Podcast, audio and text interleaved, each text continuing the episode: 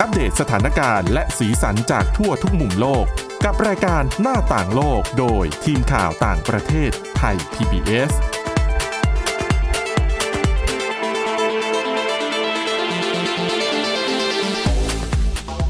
สวัสดีค่ะ คุณผู้ฟังต้อนรับเข้าสู่รายการหน้าต่างโลกค่ะ วันนี้นะคะ เราจะนำเรื่องราวที่น่าสนใจเกี่ยวกับเรื่องปัญหาที่พักนะคะ ที่ประเทศกาตาร์ซึ่งตอนนี้เป็นเจ้าภาพจัดการประชุมฟุตบอลโลกอยู่ค่ะอ่ะ วันนี้นะคะก็จะมาพูดคุยกับคุณชลันทรโยธาสมุทรและดิฉันสวรักษ์จากวิวัฒนาคุณค่ะ สวัสดีค่ะ ก็เรียกได้ว่าเป็นเจ้าภาพฟุตบอลโลกที่เต็มไปด้วยปัญหาเยอะแยะ ค่ะ มากมายนะคะ อย่างกาตาร์เนี่ยเขารู้ล่วงหน้าว่าตัวเองจะได้เป็นเจ้าภาพเนี่ยคือ 12 ปีที่แล้วนะ ค่ะ เขาก็มีการเตรียมความพร้อมระดับหนึ่งแหละ มีการสร้างสนามกีฬาแห่งใหม่ 7-8 แห่งนะคะ แล้วก็มีข่าวว่าสร้างโรงแรมใหม่ถึง 100 แห่ง ค่ะ แต่ปรากฏว่าพอถึงเวลาแข่งขันจริงๆอ่ะไม่พอนะคะ ยังไงก็ไม่พอ กาตาร์เนี่ยเป็นประเทศเล็กๆ ค่ะ ประชากรเนี่ยมีแค่ 3 ล้านคนเท่านั้น แต่มีการประเมินว่าในช่วงการแข่งขันฟุตบอลโลก จะมีคนจากทั่วโลกเดินทางไปที่กาตาร์เนี่ยประมาณ1ล้าน2แสนคน เสร็จหนึ่งส่วนสามเพิ่มขึ้นจากประชากรเดิม ใช่ โอ้โห นะคะ ค่ะ แน่นอนปัญหาก็ต้องเกิดคือเรื่องของที่พักนะคะคือสร้างยังไงก็ไม่พอ แล้วมันไม่มันก็คงจะไม่คุ้มค่าด้วย ค่ะ คือถ้าลงทุนสร้างโรงแรมใหญ่โต จะมาแค่รับคนช่วงบอลโลก แล้วถ้าบอลโลกมันหมดไปแล้วอะโรงแรมเหล่านี้จะสามารถสร้างรายได้คุ้มกับที่ลงทุนไปหรือเปล่านะคะ ค่ะ นี่ก็เลยเป็นอีกประเด็นหนึ่งนะคะเอ่อช่วงก่อนที่จะเริ่มการแข่งขันค่ะ นิตยสาร Rolling Stone เนี่ยเขาประเมินว่าเอ่อเขาประเมินตั้งแต่เดือนมีนาคมที่ผ่านมานะคะ ค่ะ ก่อนหน้าที่จะเริ่มการแข่งขัน เขาบอกว่าโรงแรมในกาตาร์เนี่ยมีห้องทั้งหมดรวมกันนะประมาณ 30,000 ห้องเท่านั้นเอง แต่คนจะมาเยือนตั้ง 11ล้าน2แสนคน อืมค่ะ ไม่พอ และที่สำคัญในจำนวน 30,000 ห้องเนี่ยนะคะ 80%ถูกจองไปล่วงหน้าแล้วให้กับบรรดานักกีฬาอ่าเจ้าหน้าที่ ค่ะ แล้วก็พวกเจ้าหน้าที่จากฟีฟ่าทั้งหลายทั้งแหล่ ค่ะ ดังนั้นถ้านักท่องเที่ยวหรือว่าคนแฟนบอลทั่วไปยากอะ ค่ะ ต่อให้มีห้องราคาห้องก็คงต้องแพงหูฉี่จนจับไม่ลงนะคะ อันนี้ค่ะ ก็เลยเป็นที่มาของการสร้างโรงแรมแบบใหม่ ๆ แปลก ค่ะ ๆ คือถ้าเป็นช่วงเวลาปกติโรงแรมแบบนี้คงขายห้องไม่ได้ ค่ะ แต่พอเป็นเจ้าภาพฟุตบอลโลก แฟนบอลไปถึงแล้ว อาจจะต้องยอมรับสภาพนะคะเอาง่ายๆเลยถามคุณชลันทรถ้าคุณชลันทรจะต้องอะไปต่างประเทศ แล้วคุณต้องจ่ายเงินค่าห้องพัก คืนละ 7,400 บาทต่อคนต่อคืน คุณคาดหวังอะไร โอ้โห บ้างเนี่ยจากห้องพักในราคา 7,400 บาท ราคานี้อยู่บ้านเราได้เป็นแบบคูลวิลล่าอะไรอย่างงี้นะคะคุณสาวรักษ์สามารถแบบมีสระว่ายน้ำใน ใช่ อะไรขนาดนั้นเลยราคา อ่า ถ้าเทียบ แต่เอาเอาไปต่างประเทศ อ่าไปต่างป ไประ เทศ ไปยุ ก็ ไปลอนดอนอะ ก็ขอสัก ลอนดอน อ นี่ ย่าง จะ น้ ได้ อย อะไร สาม บ้าง สามดาวนะอ่ะ ได้สามดาว สามสี่ดาวนะเจ็ดแต่เจ็ดพันนี่ดิฉันก็คาดหวังสี่ดาวอยู่นะ ที่ลอนดอนใช่ไหม ที่ ได้เหรอ อ อ ย่างอังกฤษเนี่ย ถ้าง่ายๆก็ประมาณร้อยร้อยดอลร้อยดอลสามสามสี่พันบาทเนี่ยก็ได้ห้องอ่ะห้องโรงแรมปกติประมาณสามดาว สามดาว อ่ะ อืม แต่สำหรับที่กาตาร์นะคะ ถ้าคุณไปช่วงฟุตบอลโลกเนี่ยนะคะ แล้วก็ไปช่วงแรก ๆ เลยนะ ค่ะ ช่วงที่ยังเป็นรอบแบบรอบแบบทั้งทั้งหมดมารวมกันเนี่ยนะคะ เพื่อแบ่งเพื่อหาผู้ชนะแต่ละสายเนี่ย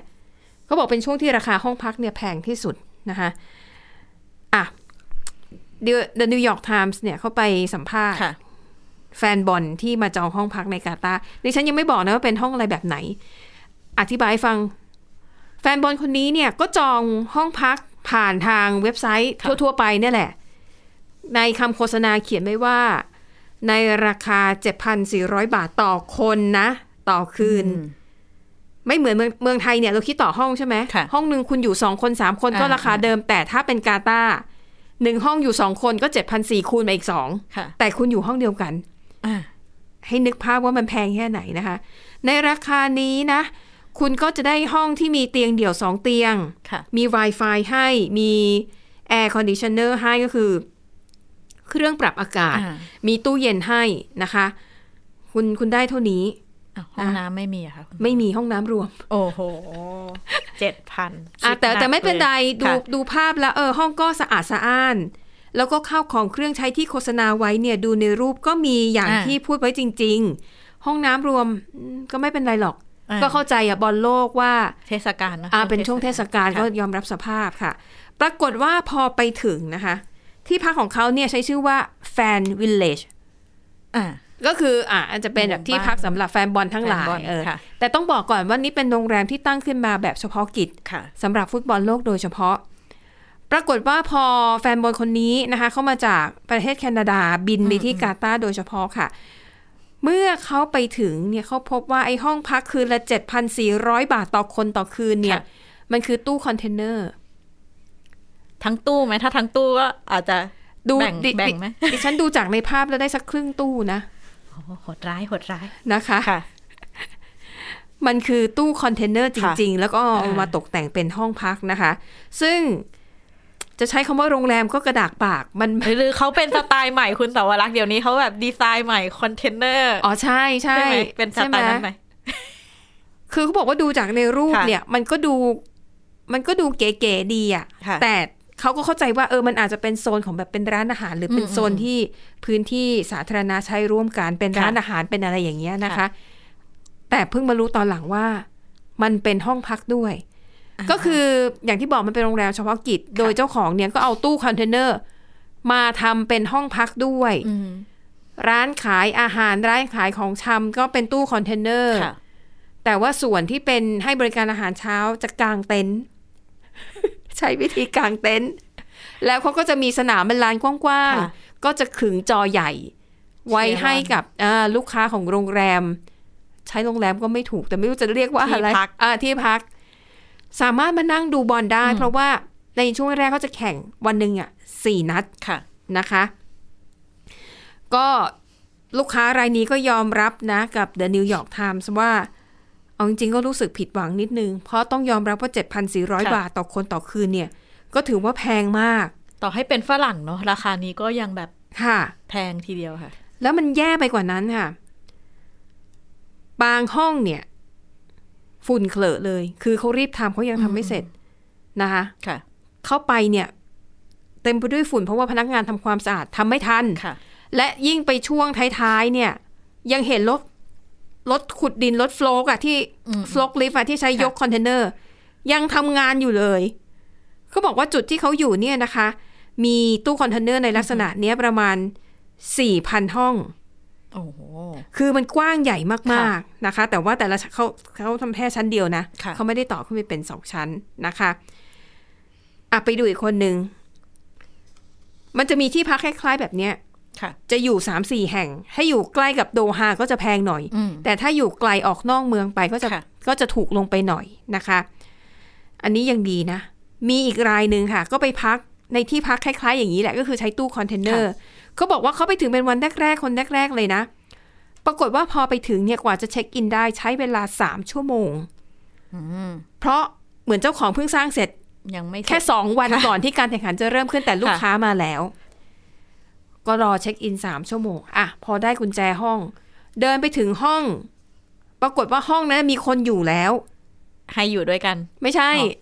เป็นความผิดพลาด ค่ะค่ะ ของระบบการจองห้อง อ่ะอ่ะ อย่างที่บอกไงเพิ่งทำโรงแรมใหม่อาจจะระบบก็เซตไม่ดี ค่ะ แบบวุ่นวายไปหมด อ่ะไม่เป็นไรเขาก็เปลี่ยนห้องที่สองให้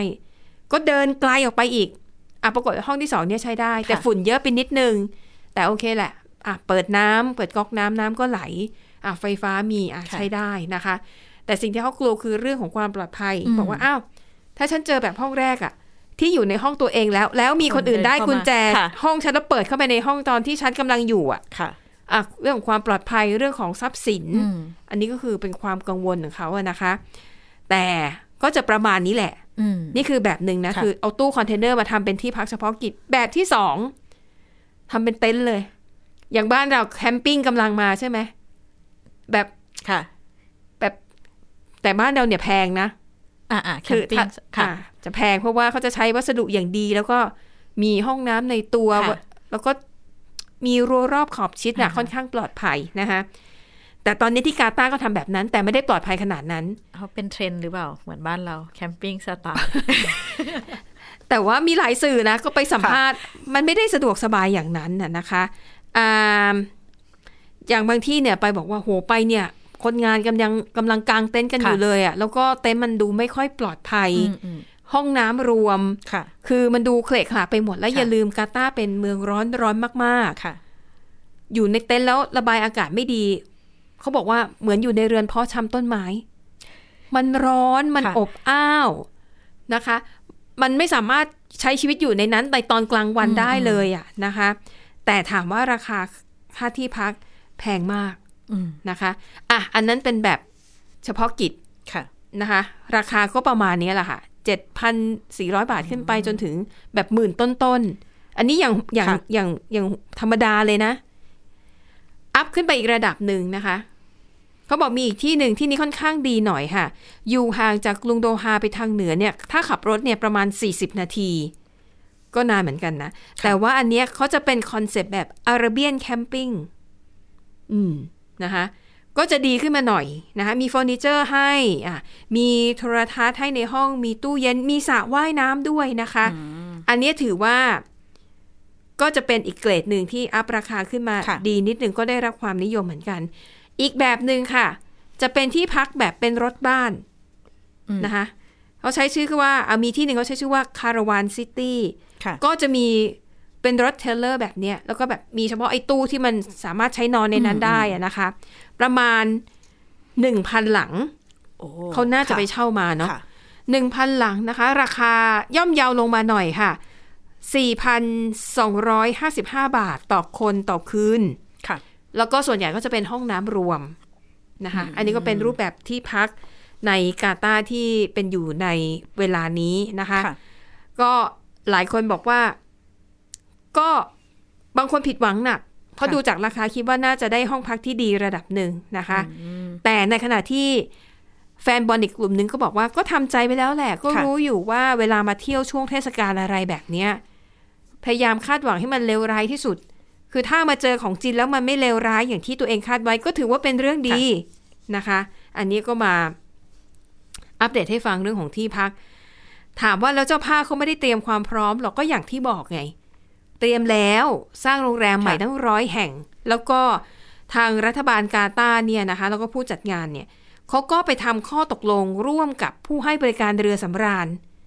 คือในช่วงที่กาตาร์มีการแข่งขันค่ะ ก็จะมีบริษัทที่ให้บริการเรือสำราญเนี่ย ค่ะ เอาเรือสำราญมาเทียบท่า คือไม่ล่อนไม่ไม่ล่องออกทะเล ก็ นะ ก็เป็นทางออกที่น่าสนใจนะ ก็คือเป็นโรงแรมลอย ค่ะ น้ำนะคะ เพื่อรองรับปัญหาขาดแคลนที่พัก แต่แน่นอนเรือสำราญแพงอยู่แล้ว อืม หลายคนก็จับต้องไม่ไหวอะ ค่ะ นะคะอ่ะอย่างโรงแรมสำเรือสำราญแห่งหนึ่งนะคะ ที่เขาเอามาใช้ที่เขาทำข้อตกลงกับรัฐบาลกาตาร์เนี่ย ชื่อเรือนะคะ MSS Opera ค่ะ เอ่อเขาคิดเนี่ยดิฉันก็ว่าไม่แพงนะเขาคิดต่อคนต่อคืนนะคะ17,390 บาท นี่คือราคาห้องที่ต่ำที่สุด แต่คุณต้องจองอย่างน้อย 2 คืน โอ้ นะคะ ค่ะ แล้วก็ปกติแล้วเนี่ยถ้าเราซื้อทัวร์แล้วขึ้นไปอยู่บนเรือสำราญเนี่ย อาหารการกินบริการทุกอย่างในนั้นมันจะรวมอยู่ในค่า อ่า ตั๋วแล้วใช่ไหม ค่ะ แต่สำหรับอันเนี้ยก็ไม่ใช่ ก็ต้องจ่ายแยก ก็ต้องจ่ายแยก 17,000 กว่าบาทต่อ ค่ะ คนต่อคืนเนี่ยนะคะ อืม ก็คือเฉพาะค่าที่พักเท่านั้น ค่ะ ส่วนอาหารการกินบนเรือเนี่ยก็ต้องจ่ายเพิ่ม แล้วก็ถ้าเป็นเรือสำราญเนี่ยนะคะเขาก็จะมีหลักเกณฑ์แต่ละที่ไม่เหมือนกัน บางที่ก็บอกคุณต้องจองอย่างต่ำห้าคืน อย่างต่ำสามคืน ค่ะ ก็แล้วแต่นโยบายของแต่ละที่ไป แต่ส่วนมากเนี่ยก็จะมีอาหารเช้าให้ ค่ะ แต่ว่าก็คือให้แค่มื้อเดียว ม มือที่เหลือเนี่ยก็ต้องจ่ายเพิ่มนะคะ ก็ ถามว่าวิธีการนี้ก็อาจช่วยได้ระดับหนึ่งนะคะ แต่ว่าสำหรับอ่าแฟนบอลที่ไม่ได้กระเป๋าหนักเนี่ยก็ต้องคิดหนักหน่อย ค่ะ นะคะ หรือบางคนอาจจะเห็นโฆษณาในเว็บไซต์ต่างๆ ต้องยอมรับมาว่าสมัยเนี้ยถ้าถ่ายภาพดีอะมีใช้ไปกว่าครึ่ง ค่ะ เพราะดิฉันเราก็เคยมาแล้วที่พลาด เวลาจองห้องแล้วเราก็อาจเดินทางไปเอง อยาก ค่ะ จะแบบประหยัดงบค่าที่พัก เพราะเราก็คิดว่าก็แค่ไปเพื่ออาศัยนอนหลับ ถ้ามันสะอาดและปลอดภัยเท่านั้นก็น่าจะพอ ใช่ไหมดิฉันก็เลือกแล้วก็ดูภาพ สวยดูดีหมดอย่างไปทะเลเนี่ย ที่พักติดริมทะเล อ่า วิวทะเลแบบร้อยแปดสิบองศา ค่ะ อ่าเดินทางไม่ไกลห่างจากท่าเรือเพียง 500 เมตร อะไรอย่างเงี้ย ค่ะ แล้วราคาก็แบบย่อมเยาวมาก ดิฉันก็จองไป พอไปถึงจริงๆ มันก็มันก็ตรงอย่างที่เขาโฆษณาทุกอย่างนะ เพียงแต่ว่า สภาพมัภาพ นก็ เมื่อสิบปีที่แล้ว คือสภาพมันก็แบบ เหมือนก็เป็นบ้านคนน่ะ ค่ะ แต่ว่าปลูกติดติดๆกันน่ะ อ่า ถูกไหมแล้วก็สภาพก็ก็โอเคก็ตามราคา ค่ะ แล้วผนังก็บางๆ ห้องข้างๆทำอะไรเรา ก็ได้ยินเสียงหมด แล้วก็ไม่ไกลจากท่าเรือก็จริง ค่ะ เพราะว่าตอนนั้นก็จะมีคนแบบเดินผ่านหน้าห้องตลอดเวลา ทั้งมอเตอร์ไซค์ ใกล้ชิด เอ่ยทั้งนักท่องเที่ยวทั้งชาวบ้าน แล้วก็เดินขายของเราก็จะแบบได้ยินเสียงคนตลอดเว ลา ถึงบอกไงถ้าเขาโฆษณาไม่ผิดแต่ว่า เออมันเราก็มีความคาดหวังระดับหนึ่งเนาะซึ่งแฟนบอลเหล่านี้เวลาไปจองห้องพักที่กาตาร์ก็คงเจอเหมือนกับดิฉันนั่นแหละ แต่ว่าก็น่าจะต้องเป็นแฟนบอลระดับแบบ แฟนบอลตัวยงตัวจริงเลยนะ ที่ อืม จ่ายตังค์เนี่ย ต่อ ค่ะ คนเจ็ดแปดพัน ค่ะ เพื่อที่จะไปอยู่ในห้องแบบอยู่ลำบากนะคะ อือหือค่ะ อ่ะ นั่นก็เป็นทาง เป็นที่พักแบบทางเลือก ซึ่งมี ค่ะ หลายระดับหลายราคาให้เลือกนะคะ ถ้าคุณผู้ฟังสนใจจะไปกาตาร์เนี่ย ก็ยังทันอยู่นะ ก็ยังได้อยู่นะ และเขาบอกด้วยนะคะว่า ราคาที่พักมันจะ ค่ะ แพงเฉพาะช่วงแรก ๆ ที่มี ค่ะ ครบทุกที่ทุกทีมยังอยู่ ยังไม่มีใครตกรอบอะ่ะจะแพงมาก แต่พอเวลาผ่านไประยะหนึ่งอ่ะเหลือสักครึ่งหนึ่งอ่ะ ค่ะ เพราะทีมที่เหลือก็ต้องทีมที่แพ้ก็ต้องกลับบ้านอยู่แล้วใช่ไหม ค่ะ ราคาที่พักมันจะถูกลง